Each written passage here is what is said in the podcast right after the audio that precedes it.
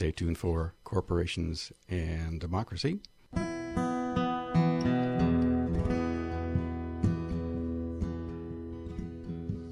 First, you told us only through you could we know oh God, and if we dared to question, He wouldn't spare the rod. For you, we worked the soil. For you, we dug the moors. For you, we shed our blood and fought so many pointless wars. Now you try to tell us there's nothing we can do. You see. the world around us belongs fairly to the few, but about six billion people no doubt will agree this world is our home, not your property. It's the commons, our right of birth. And you who would enclose the land all around the earth, our future is your downfall when we cut this ball and chain. You who'd sacrifice the public good for your private gain. With our sweat, we built the railroads, built cities on these shores. But because you own the money, you say that it's all yours. We laid the phone lines and the pipelines, and then right before our eyes, you see these things are taxes paid for. You now will privatize. Privatize the hospitals, privatize the schools, privatize the prisons for all those who break your rules and preparing for the day when all the wells run dry. You say you own the very rain that falls down from the sky, but it's the commons, our right of birth. And you who'd own the water all around the earth, our future is your downfall. Only cut this ball and chain. You who'd sacrifice the public good for your private gain. Claim to own the harvest with your Terminator seeds. You claim to own the genomes of every animal that breeds. You claim to own our culture and the music that we play. And with each song that we download to your coffers, we must pay. You'd even own my name, and you'd say it's for the best. Maybe you'll let us on your radio if our songs can pass your test. You own country, you own western. You say you've given us a choice. You may own the airwaves, but you'll never own my voice. It's the commons, our right of birth. And you who'd own the music all around the earth. Our future is your downfall when you cut this ball and chain.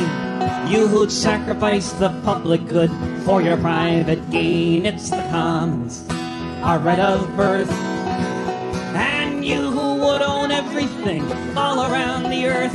Our future is your downfall you cut this ball and chain. You who'd sacrifice the public good for your private gain. Good evening and welcome to Corporations and Democracy for December 15th, 2022.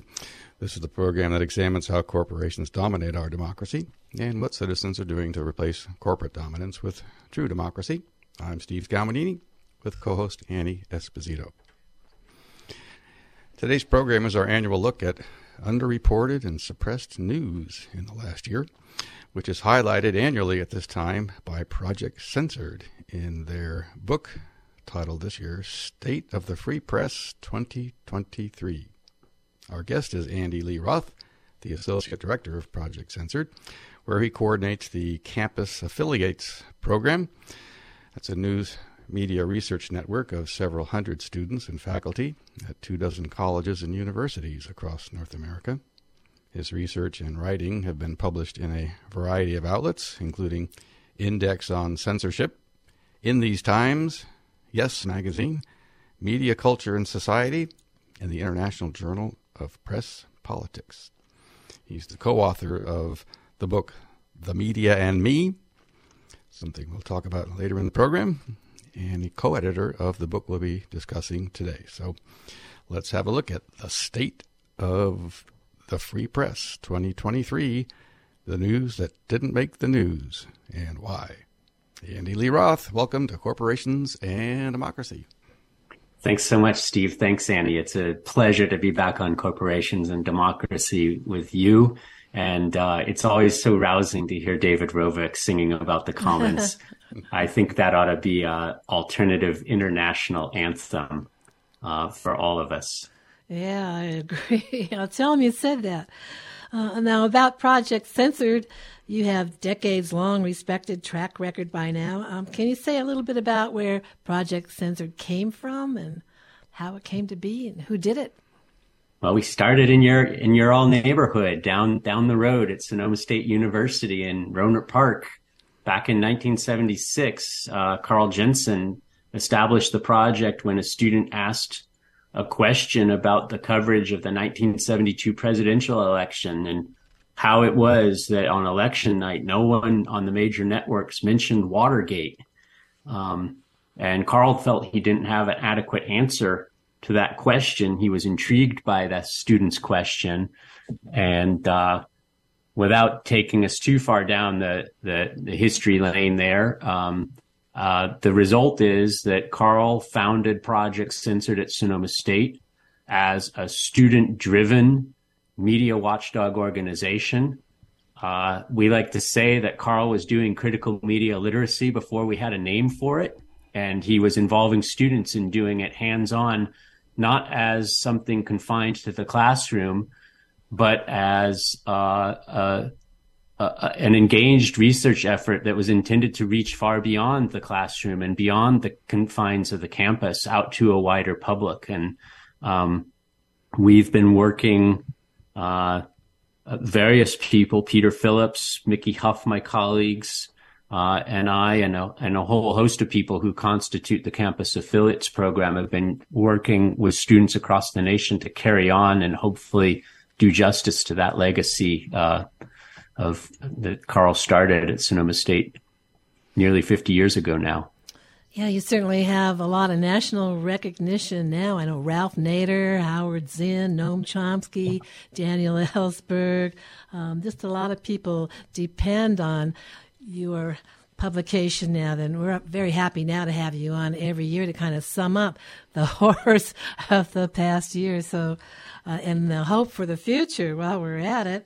Um, you do talk a little bit about uh, the difference between uh, mainstream and alternative outlets, uh, and and whether when it comes to whether a story is important or not. Uh, what's the difference between the way uh, Project Censor looks at it and the way corporate media does? Well, I think the corporate media are characterized by narrow definitions of who and what count as newsworthy. It's really as simple as that. They're narrow definitions that exclude a lot of people and a lot of issues and a lot of perspectives. Um, they basically reflect corporate uh, corporate worldview and corporate interests. Uh, and most of us don't, although we're implicated by those views, we live in a world that is, as you suggest, if not dominated by, at least heavily influenced by corporate power.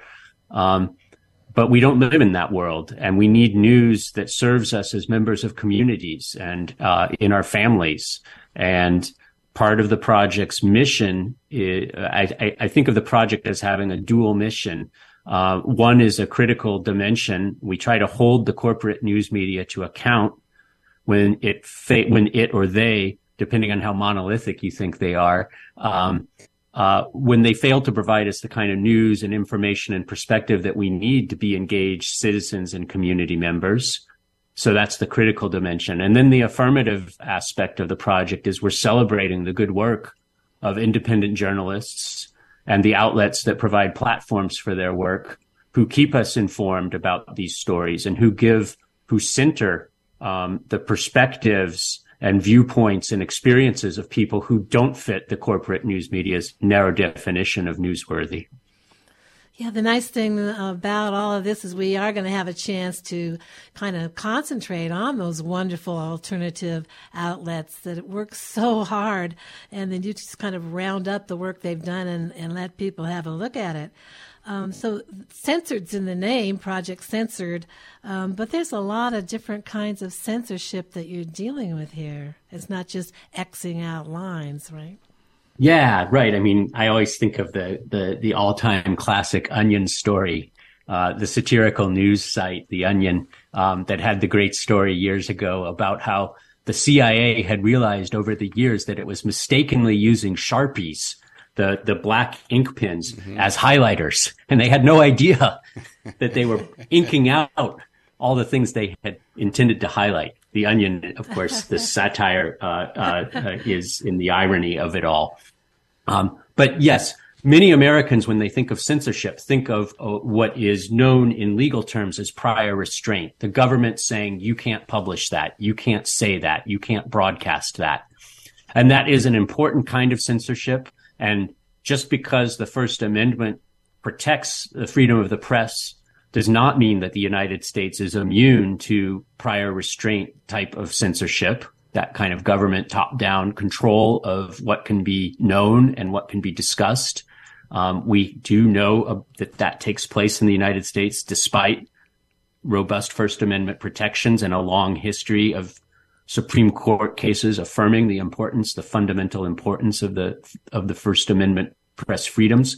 Um, but far more prevalent, but more subtle, and therefore easier to overlook or or underappreciate are the kinds of indirect censorship that the the late great uh, Roberto Galeano was talking about in a 1977 article for the Index on Censorship.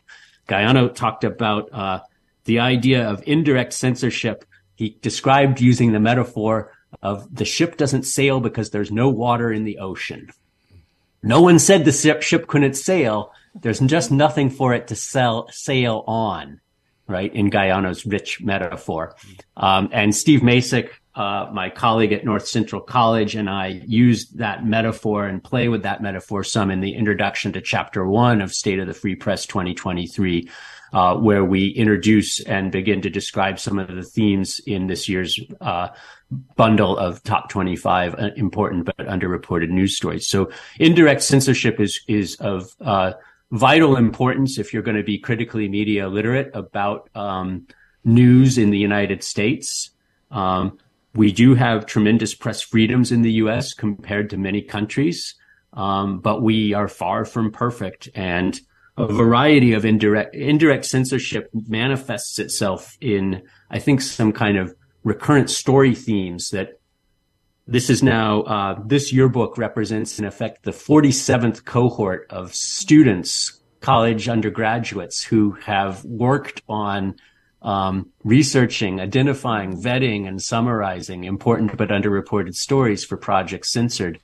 And across those 47 some years, we can talk about kind of story patterns that are systemic. They're, they're the, the gaps, um, uh, the lacuna, um, the overlooked uh, uh, elements in the corporate media's vision. Um, so things about corporate misconduct, things uh, stories about government uh, corporate collusion, more generally conflicts of interest, uh, and, and, press censorship. Um, the corporate media, ironically, does a fairly poor job of covering the ways that it that journalism is subject to censorship in the United States. And that's part of why many Americans, I think, have uh, uh, an incomplete view of of the way that censorship as a more broad dynamic phenomena operates in a country that has otherwise fairly robust protections against government interference in in, in press freedoms. Yeah, you can do a lot to ruin a story just by the emphasis and distortion and absolutely. I mean, one of the things one of the things that Steve Macek and I write about is how um, a, a, you know a blockade of news coverage on a given topic doesn't have to be total in order for the issue to remain unknown to most of the public. Yeah. Right. And so a lot of people will say about this story or that story on a list. Oh, but I saw a Washington Post article about that. Or there was a night where ABC News covered that. And it's like, okay, this huge story with large societal consequences had 365 days in the last year where it could have been covered. And you can point to one where it was from one outlet.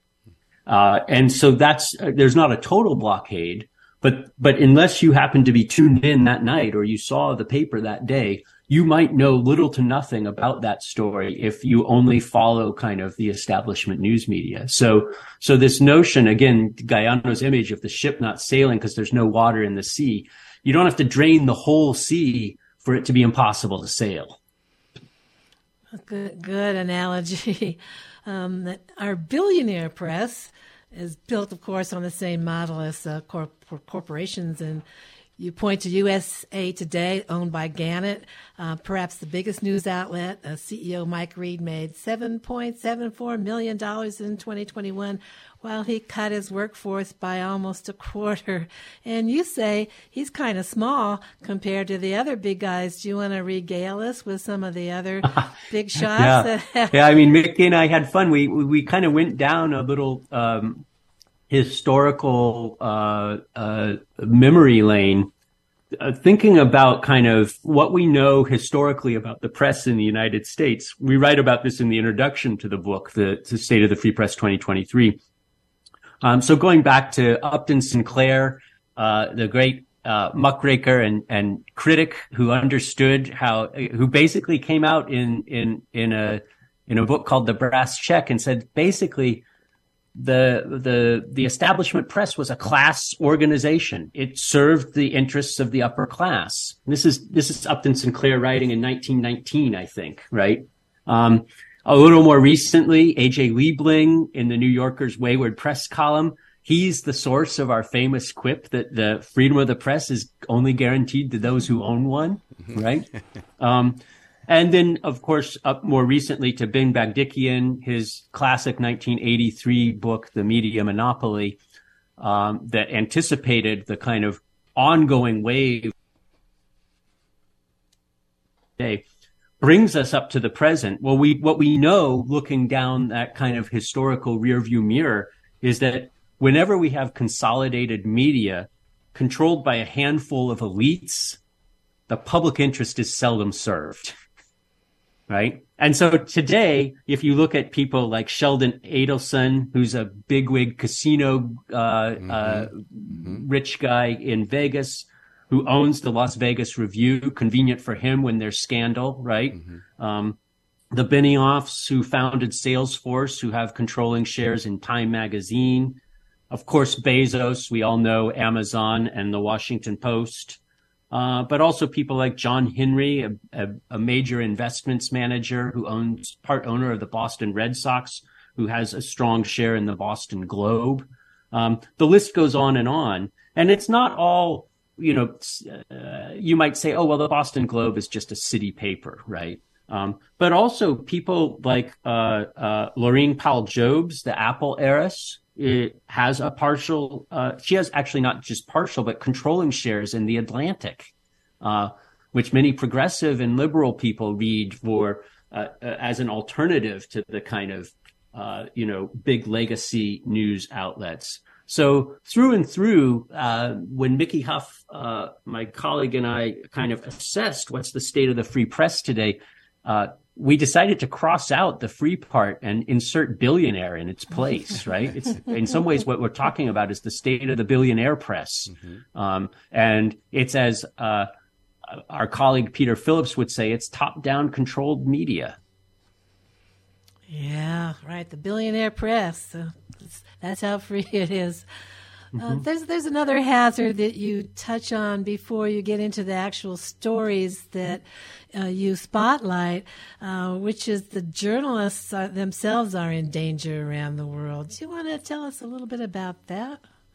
Yeah, it's so important um, to talk about this, and it's very timely as well because Reporters Without Borders just in the last day or two came out with their annual report of violence and abuses against journalists based on the past uh, nearly now 12 months of 2022. Um, so I, will just run through some numbers and then maybe kind of situate them in terms of the concerns of Project Censored. Um, so Reporters Without Borders reports that at the end of this year, there are 533 journalists detained around the world. 57 journalists were killed uh, in the course of their doing their work. In other words, for being journalists in the past year. Another 65 are being held hostage, and 49 more are missing, can't be accounted for. And these are these num you know these are numbers, but each of these individual cases is one a human being, and two a case that Reporters Without Borders uh, works meticulously and tirelessly to document and verify and confirm. So these are not kind of pulled out of a hat speculative figures. Um, the world is a very dangerous place for journalists to do their jobs. Um, that's true not only i mean when when i say that a lot of people think probably of of the dangers that journalists covering war and other organized forms of conflict might think of. Um, but to me one of the shocking things in this just released reporters without borders report is that uh, more than 60% of the journalists who lost their lives doing journalism in 2022 were they lost their lives in countries that were considered to be at peace. And this isn't all kind of over there type um, um, scenarios. One of them is is right here in the American West. Jeff German, a reporter at the Las Vegas Review Journal, uh, which I just mentioned a little bit ago, uh, was killed earlier this year. Uh, it's known; it's a matter of fact that will probably uh, that the person who killed him killed him because of his reporting on corruption in Las Vegas.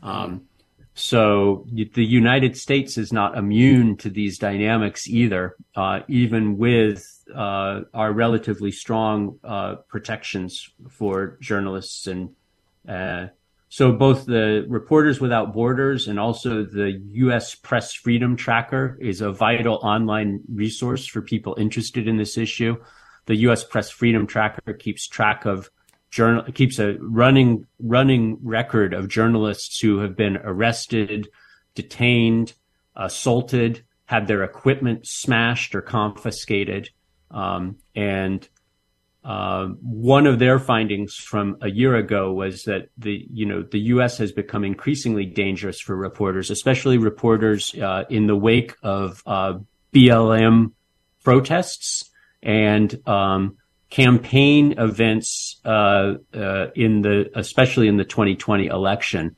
Um, violence against journalism, both by police and law enforcement, but also by citizens, uh, took severe upticks um, in the summer after the murder of George, George Floyd and in the lead up to uh, the 2020 presidential elections. And those numbers have not um, uh, when you look at the U.S. Press Freedom Tracker data, which is focused on the United States, obviously, um, those numbers haven't uh, kind of quote returned to normal or tapered off. Mm-hmm. So the United States continues to be a dangerous place for journalists to do their job. How is coverage of the goings on the event in um, Las Vegas and and follow up on that? Any any comment on that? There has been coverage, but that's been covered mostly as a local issue right? So I'm not a I'm not a super expert on it, and I I I would need to do more research before I could speak authoritatively on it. But the, at at the time, it's been covered primarily as a local issue, and and and basically been ignored more broadly uh, uh, as a kind of uh, an anomaly, an exception, right? Um, journalists in the U.S. You know, the conventional wisdom, the conventional wisdom would be, well, journalists in the U.S. don't get killed for doing their work right? Um, unless they're unless they're reporters who are overseas in areas of conflict, but they don't get domestically. Journalists don't get killed, but you know, the case of Jeff German shows us as a as one of my mentors in graduate school like to say, one is to number two, right? Mm-hmm. Meaning that if it can happen once, that means the conditions for it occurring do do hold, mm-hmm. even if it's not uh, frequent. Mm-hmm. Any comments on across the border in Mexico? Is I, I, I keep seeing articles, you know, few a year, uh, more than a few a year, of journalists being murdered in Mexico. Well, Reporters Without Borders considers the Americas to be the world's most dangerous region for media, and that's largely because of Mexico. 11 of the 57 journalists who were killed in 2022 uh, were uh, murdered in Mexico, that nearly 20% of the journalists worldwide. Um, and if you add in uh, Haiti and Brazil, um, then nearly half of the total number of journalists killed uh, worldwide are in that kind of broadly defined region of, of the Americas. So again, we might be focused the, because of corporate media attention on conflict in Ukraine and so forth. And it's not to say those aren't dangerous areas. And it's not to say that it's a a, a, a contest for where the greatest danger is. Um, but we know that we know we know historically that Mexico has been one of the most dangerous places for reporters. And in addition and, to, oh, go ahead. And that contributes to right that that means it's harder to uh, have a good understanding of things like political corruption in Mexico, and therefore harder to to counteract uh, uh, and hold people accountable when there is corruption. Right. The the whole point about killing journalists is is the ultimate form of censorship. Right. You silence the voice that can bring to the public an understanding of what's happening. Um, and so when there's impunity for people who kill or or otherwise abuse journalists, uh, all of us suffer. That's not just that's not just the journalists uh, and and their families, although that of course is the very first and most powerful impact. But all of us are damaged in one way or another indirectly by that because we know less when journalists are silenced. And of course, it's not just the journalists who cannot speak because they've been killed or are being held hostage or are disappeared. But, but there's also what we know as chilling effects on other journalists who may choose. And so this is another of these in, forms of indirect censorship, self-censorship, the decision not to cover a story, um, or to not cover an aspect of a story because doing so might put you at harm. Um, it's hard to judge uh, reporters who make those choices uh, when when they they may make them knowing their lives or the lives of their families are at stake, and that's a very serious issue and a serious compromise of, of, of freedom of the press.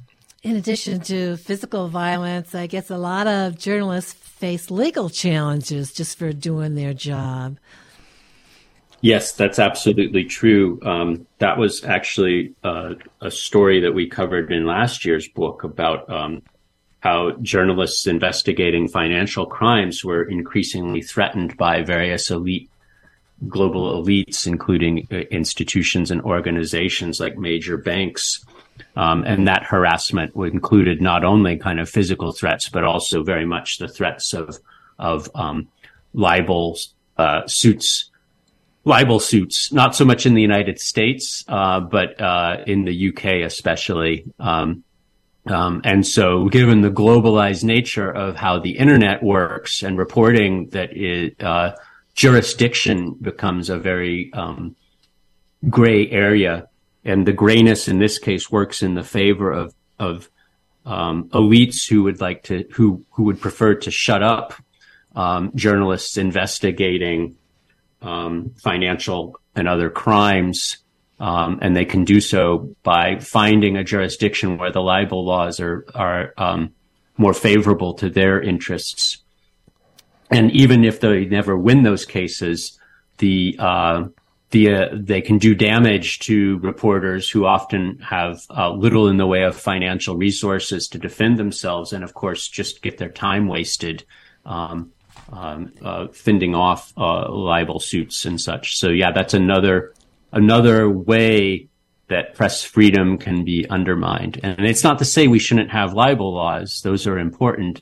But when the libel laws can be exploited by powerful entities as a way of keeping themselves from being held accountable, uh, we need to know and understand uh, how those dynamics work. And of course, our extreme poster child here would be Julian Assange. Yeah, I mean, we um, Julian Assange. It's a huge. That's a huge. Uh, a huge topic. Um, I'm very proud. I'll, I'll, I'll sidestep it for now, uh, simply by saying uh, I believe that the defense of Julian Assange is crucial to anyone who cares in, about freedom of the press. Um, even if we don't consider Julian Assange a journalist or a whistleblower, the attacks on him as a publisher uh, will have, if they're successful, will have a chilling effect on all kinds of journalism all over the world. Um, uh, a person who's an excellent source of information on this is Kevin Gosztola uh, from Shadowproof, who's been covering the case of Assange. And I'm very proud to say that Project Censored's publishing imprint, the Censored Press, will be bringing out um, Kevin's book on Julian Assange and the and the WikiLeaks case. Um, early in 2023, uh, Kevin's book is called "Guilty of Journalism," and I'm um, very proud to have gotten to work with him on that book, and can't wait for it to come out. And when our listeners get a hold of uh, your new State of the Free Press 2023 from Project Censored, they'll find that there's also a chapter on the CIA contemplating assassinating um, Assange. So he was he got it from both directions: legal uh, harassment and uh, physical violence um, threats. So, Steve. Yeah, that's absolutely right. Uh, Yahoo News, David Isikoff, and a team of reporters at Yahoo News uh, broke that story um, very high level discussions in the Trump administration uh, about uh, possibly killing Assange or uh, uh kidnapping him. Running gun battles in the streets of London were considered. The U.S. asked whether UK uh, operatives might be able to help in that operation. There were, of course, denials of this from official sources, dismissals that this was just Trump being Trump. But uh, Isikoff and his colleagues at Yahoo News interviewed 30 high level um, high level government officials, uh, uh, a number of whom said um, shocking things about the uh, uh, the level of planning that was at least considered as a way of basically, you know, depending on how you want to think of it, getting rid of Assange. So the U.S. government has it in for him. Um, uh, they will make arguments that it's about uh, national security and so forth. But um, as Kevin Gosztola and others have documented thoroughly, it's pretty clear that the case against the U.S. case against Assange is driven by notions that that, that by publishing the things he did, uh, uh, uh Assange and WikiLeaks embarrassed the United States and of course, Assange eh, has been had his life turned inside out and faces life in prison um, under Espionage Act charges if he's uh, successfully brought to the United States. But of course, none of the people who are implicated by the collateral murder video have ever been charged with any crimes. So there are some significant imbalances in notions of justice at work in that case. That's the collateral murder video, which uh, from about ten, no, no, pushing twenty years ago now, is it not? Um, and, I think uh, I'm going to be uh, bad off the top of my head on dates on that, but I think it was around 210 to 2011. Mm-hmm. Um, but yeah, just to unpack a little bit, that video showed um, an armed U.S. helicopter striking uh, targets that included civilians and after a first round of attacks, also rescuers with audio of um, some of the uh, military people involved in the attacks um, saying some of the most inhumane things in the course of the attacks. Um, Again, collateral murder, for those that have not uh, seen that, just look it up on YouTube. Let me take a moment to mention, listeners, this is Corporations and Democracy, and we're speaking with Andy Lee Roth about this year's edition of the uh, of Project Censored's annual book. It's called The State of the Free Press 2023. And if you'd like to get in on the discussion or make a comment, you can reach us here at 895 2448 that's in area code 707.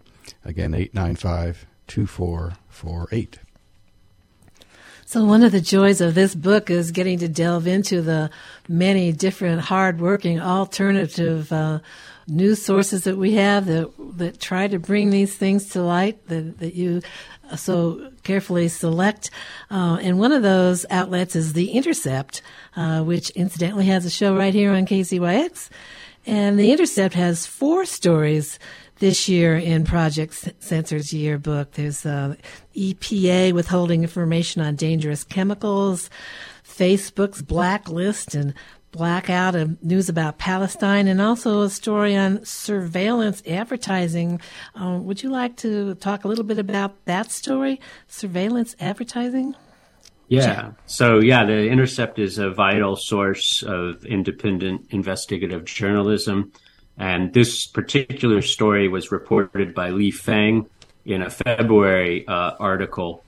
Um, the idea is that the world's kind of background before getting to the point of Lee Fang's story.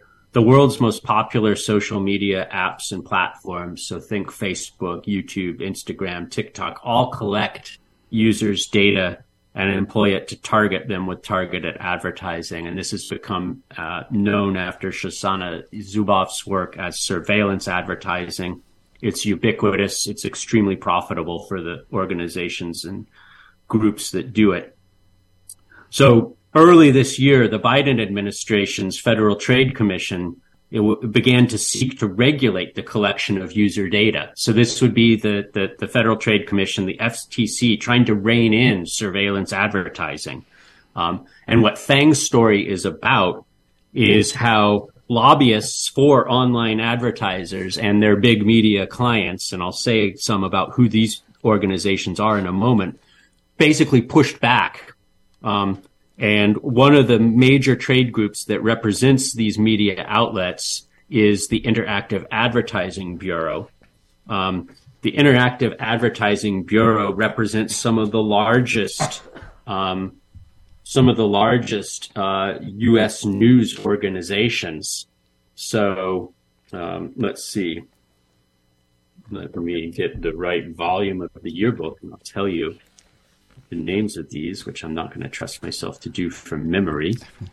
Um, so organizations like the CNN, the New York Times, NBC, the Washington Post, Fox News, they all uh, have contracts with the Interactive Advertising Bureau uh, as the trade group that represents them and their interests as digital advertisers. So what they what Fang is reporting is basically a conflict of interest story. The the you know major corporate media outlets, the Times, NBC, the Post, Fox News, CNN, all are paying IAB, the Interactive Advertising Bureau, to lobby against restrictions on surveillance advertising that the FTC is seeking to put into place. And at the same time, they're not reporting about the FTC's efforts to regulate surveillance advertising. It's a conflict of interest. As, uh, as, as Fang put it in his article, um, uh, major news outlets chose not to cover the story because if they did, they would have had to acknowledge the awkward reality that they too regularly use and profit abundantly from that surveillance advertising. Um, so this is a story I think about the, in effect, the the corporate news media self-censoring because to report this story would have been to implicate themselves in it. Um, and if we think of ethical journalism as being um, defined by the importance of being accountable and transparent, this, you know, this is a kind of one, two, three strikes you're out on this story as far as the corporate news media go. Yes. Right. They aren't seeking, they aren't reporting the truth and they're failing to be accountable and transparent. And as a result, if another of the ethical principles of if another of the principles of ethical journalism is to minimize harm by failing to inform the public about organized efforts to thwart the FTC's efforts to restrict surveillance advertising, arguably the public interest is dramatically harmed by, by that omission. Yeah, so thanks to Intercept. That, by the way, Intercept was founded in, by eBay money in 2014, um, but today is mostly member supported. And today, Intercept has a story online about what really caused inflation and uh, wasn't government spending. so people could check out intercept.com to get those kind of alternative views. Here's a big publication, and it is mainstream. The UK Guardian has a US edition, and it's, it's really good to check in on the view of the United States from outside of the United States sometime. Uh, the Guardian's been around since 1821, starting out, I believe, as the Manchester Guardian. Um, mm-hmm. And you can access their front page news online, guardian.com slash US. And Guardian was a contribution to several of Project Censored's offerings this year uh, corporations and food prices, school surveillance, um, and also Project Censored's uh, number one story this time around fossil fuel subsidized. Would you like to talk a little bit about the staggering amount of of subsidizing is going on um, around the country, uh, a lot of it in uh, the U.S. and the other usual suspects. Yeah, a shout out to uh, Damian Carrington, the reporter at The Guardian, who broke this story, and also to Eduardo Garcia at Treehugger, who also reported on this story. Um, their reports are based on a study conducted and published by the International Monetary Fund, the IMF, not a source you find Project Censored championing often. Um, but this study is quite amazing, not just for where it originates, but for what it found. The startling figure, and I'll say this slowly and carefully and then pause for us all to let it sink in. The IMF found that in 2020, on a global basis, the fossil fuel industry received subsidies of $11 million per minute. So fossil fuel companies received $5.9 trillion in subsidies in 2020, a figure that the IMF expects to uh, uh, expand to more than $6.4 trillion, so well over $11 million a minute by 2025. That, those are stupendous numbers, Steve. Amazing, Annie, right? We can almost, like, in the time since you brought this topic up, the fossil fuel industry has raked in $11 million of direct and indirect governmental subsidies from uh, governments around the world. So that's an important component of this story. They are both direct benefits. So these are things like tax breaks and price reductions that governments can uh, uh, can offer directly to fossil fuel companies uh, such as ExxonMobil, which, by the way, just reported $20 billion profits in the last quarter. Mm-hmm. Um, but the, the, fossil fuel industry is also getting indirect subsidies. And this was really the focus of Carrington and Garcia's reports for The Guardian and Treehugger. Um, the idea that fossil fuel companies make these mammoth profits but they're never held liable for the health costs of things like deadly air pollution, damages caused by extreme weather events linked to global warming and uh, carbon emissions, the costs resulting from traffic collisions and congestion. Right? All these are what the economists talk about as externalities, right? It's the ability of the profit making entity to externalize the costs of doing business to other third parties. And as Eduardo Garcia pointed out in his article for Treehugger, when governments don't collect adequate revenues from by taxing, say, fossil fuel operations, the result is that taxes have to be raised in other areas or you have to cut public services. And so the ripple effect of these indirect subsidies, direct and indirect subsidies to the fossil fuel industry kind of permeate our society. Um, the Guardian um, quoted Mike Coffin, a senior analyst at Carbon Tracker, saying it's critical that governments stop propping up an industry in decline. Um, and I believe it was the Guardian that also reported that if governments around the world were stop were to end fossil fuel subsidies, the result would be uh, the prevention of nearly a million deaths a year from dirty air. And they, there would also be trillions of dollars more available to governments for social programs that actually serve the public good. So I think this is a story that is right up the alley of uh, the corporations and democracy. kind of epitomizes the very tensions that your uh, that your program so regularly highlights. And if we're having a hard time wondering why it's taking so long and why it's so hard to get something going with uh, climate change, there's the number one story and the reason why. They're mm-hmm. making $11 million a minute uh, in subsidies. Just in subsidies. In subsidies. Yeah. perks for doing this. Mm-hmm. Let me mention one more time uh, 895 2448. If anyone would like to get in a question or comment on the air, 895 2448 in area code 707. Another of my favorite places is a Progressive. It's an old left wing magazine. It goes back to 1909. And of course, now it's online at progressive.org. And their mission is, they say, is to amplify voices of dissent. And they have bedrock values of nonviolence and freedom of speech. They made Project Censored's yearbook this time for their story on Nazis in the Department of Justice. oh my god! sounds shocking. It sounds like it should be like the midnight movie, right? um, yeah, this is reporting by Helen Christophi uh, from a November 2021 issue of the Progressive, "The Lone Wolf in the Hen House," um, and this is a story about uh, Brian P. Haughton, who's a former member of multiple racist skinhead bands, uh, a past leader in the neo-Nazi movement, who now holds uh, a crucial counterterrorism position in the Department of Justice.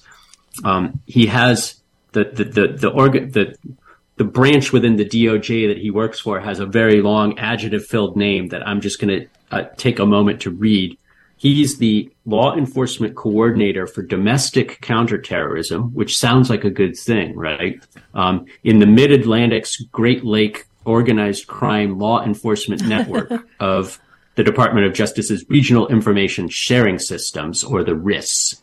Um, so basically, uh, uh, long story short, uh, going back to the 80s and 90s, um, there is a public record of Haughton playing drums in uh, a band known as the Arresting Officers, a neo-Nazi band that takes their name from the n- belief among neo-Nazis that the arresting officers had the best jobs because they got to beat up people of color. Um, he also has connections to members of the Aryan, I'm sorry, Aryan Republican Army, uh, which is uh, a, he has connections to. wasn't necessarily a member of uh, this gang that robbed uh, nearly two dozen banks in the Midwest in the mid '90s, and is suspected of having funded uh, the Oklahoma City bombing. Um, at some point, uh, Haughton changed sides and became a member of the Philadelphia Police Department. Um, and from there, he parlayed that into um, his current position in the Department of Justice as a, as a domestic counterterrorism uh, expert. Um, uh, this is part of a broader trend, and this is something that I think is important in, in the progressives reporting on this. It's he's not a single isolated individual. He's sort of the kind of the case study of a broader phenomenon um, that we know going back um, as far as 2006. The FBI was well aware uh, that white supremacists were actively seeking jobs as police officers in order to gain access to intelligence and weapons training. Um, and in a in a 2015 report, uh, uh, there was a policy directive from the FBI's counterterrorism uh, uh, branch talking about, quote, active links between white supremacists and law enforcement officials. Now, this story kind of broke through into, um, uh, uh, you know, our, I suppose our, our wider news awareness after the, uh, January 6th assault on the, on, on the national Capitol. Um, and what we know now about the involvement of, uh, white supremacists and law and people with law enforcement connections on that day. Um, but yeah, this is a kind of a daunting story because, uh, you know, the arguments are, well, as a former insider, he has deep insights and perhaps connections that make him a, a valuable resource for counterterrorism. Um, but as um, a Georgetown law professor, Vida Johnson, notes, um, first of all, police typically underestimate white people as threats. Um, and uh, uh, as others noted in the uh, in Christophi's uh, progressive report, um, it's hard to believe that the FBI didn't know uh, about Haughton's past when he was hired for this position, right? And so, if we're talking about uh, at a time in the nation's history where we're confronting longstanding legacies of white supremacy and systemic racism, it's it's it's deeply disturbing to think that there is a position, uh, there is a person high in the Department of Justice with the kind of background that Haughton has. Yeah, you're not kidding. Huh. Uh, one place that I would really like to get in here is Vox.com. They're pretty interesting because they try to explain the news. So I often go to Vox.com just for that. Um, but you also found a pretty interesting story there about uh, transportation and um, climate change. I'm so glad, Annie, you asked about this story. This is one of, I think, my favorite stories on uh, uh, on the list. It's a bit of a sleeper. It doesn't sound on the surface like oh, a big dramatic thing, but it actually ties in exactly with our number one story and the kind of the predominance of the fossil fuel industry and how it benefits from from uh, all kinds of of uh, subsidies while while causing all kinds of harm. So this is a story that actually draws on several sources. Uh, Gabby Birenbaum at Vox, um, but also Lawrence Carter at Unearthed, and Basav Sen from Inequality, which is a publication of the Institute for Policy Studies. The key finding here is that um, the federal government basically puts out four times as much funding for roadways as it does for public transport. And that's a long-standing imbalance that deprives the nation's poorest of basic mobility and has done so for decades. Um, so one of the one of the basic figures uh, out of this story would be that since 1990, the urban roadway system has grown by nearly 70 percent, and that is in effect, um, as Sen reported for uh, the Institute for Policy Studies, for oil and gas industries, highway centric transportation is a gift that keeps giving right? um, but at the same time, public transportation systems have accumulated a backlog of, by some estimates, as much as $176 billion in maintenance and repair backlogs. Right. So again, uh, thinking about that eleven uh, million dollars a minute subsidies. Now that's a global figure. That's not just in the United States. But if you imagined a portion of that being put back into maintaining uh, infrastructure and supporting public transportation, uh, how might our country, uh, uh how might inequality in our country uh, look different or be transformed? Um, so, uh, credit to Vox on this. The the next detail that I'm about to um, report comes from Unearthed's article on this topic. Unearthed went undercover. Um, and got people from ExxonMobil to talk about the lobbying they were engaged in to try to weaken key aspects of President Joe Biden's flagship climate change initiative, the American Jobs Plan. Mm-hmm. And basically, some of the ExxonMobil people revealed to to uh, unearthed that they were actively targeting moderate senators, seeking to influence them to scale back the plan's ambitions by scrapping tax hikes that would pay for um, that would pay for the the plan. Um, so, uh, you know, this kind of uh, backroom dealing is, I think, you know, an important component of the story, and probably happens more often than reporters, as intrepid as they may be, can document. So none of the nation's most prominent news media appears ha- to have reported the the findings um, uh, from any of these articles. Um, it's another case of this is just not on the radar of the corporate news media. It's a systemic problem, uh, and those are the kinds that are often overlooked. As um, I always like to quote one of um, one of Project Censored's esteemed judges, the group of experts who help us determine each year's top 25 lists, story lists, is um, a person named Robert Hackett who founded Newswatch Canada. And Hackett has this great line that the corporate news is about what hap- what went wrong today, not about what goes wrong every day. Mm. And captured in that in that line is the idea that uh, corporate news typically focuses on events and the dramatic actions of particular individuals. And it's much harder for reporters uh, working in a corporate framework to, in effect, from my point of view, think sociologically or see sociologically about how certain kinds of social problems have have systemic roots and that we won't we won't find, as the great late great sociologist C. Wright Mills, uh, uh, in effect, uh, uh, put it, we'll we'll never find individual solutions to collective problems. Mm-hmm. Right, collective problems require collective solutions, and so that's one more reason why we need um, independent media that has shown itself over the entire history of the project to be much more attuned to the idea of systemic social problems, problems that can't be um, teased out in terms of a simplistic red versus blue, conservative, Republican, Repub- uh, con- I'm sorry, conservative, liberal, uh, Republican, Democrat framework right? There are stories for which that frame is applicable, but but there are also all, all, kinds of systemic stories, and some of the ones we've talked about tonight are in effect bipartisan systemic problems, mm-hmm. right? Um, the subsidies, the subsidies to fossil fuels, the lack of of uh, investment in public transportation these are things where you can't pin the blame easily on one party or the other. They have to do with deeper systemic issues uh, in our country's economy, its political economy.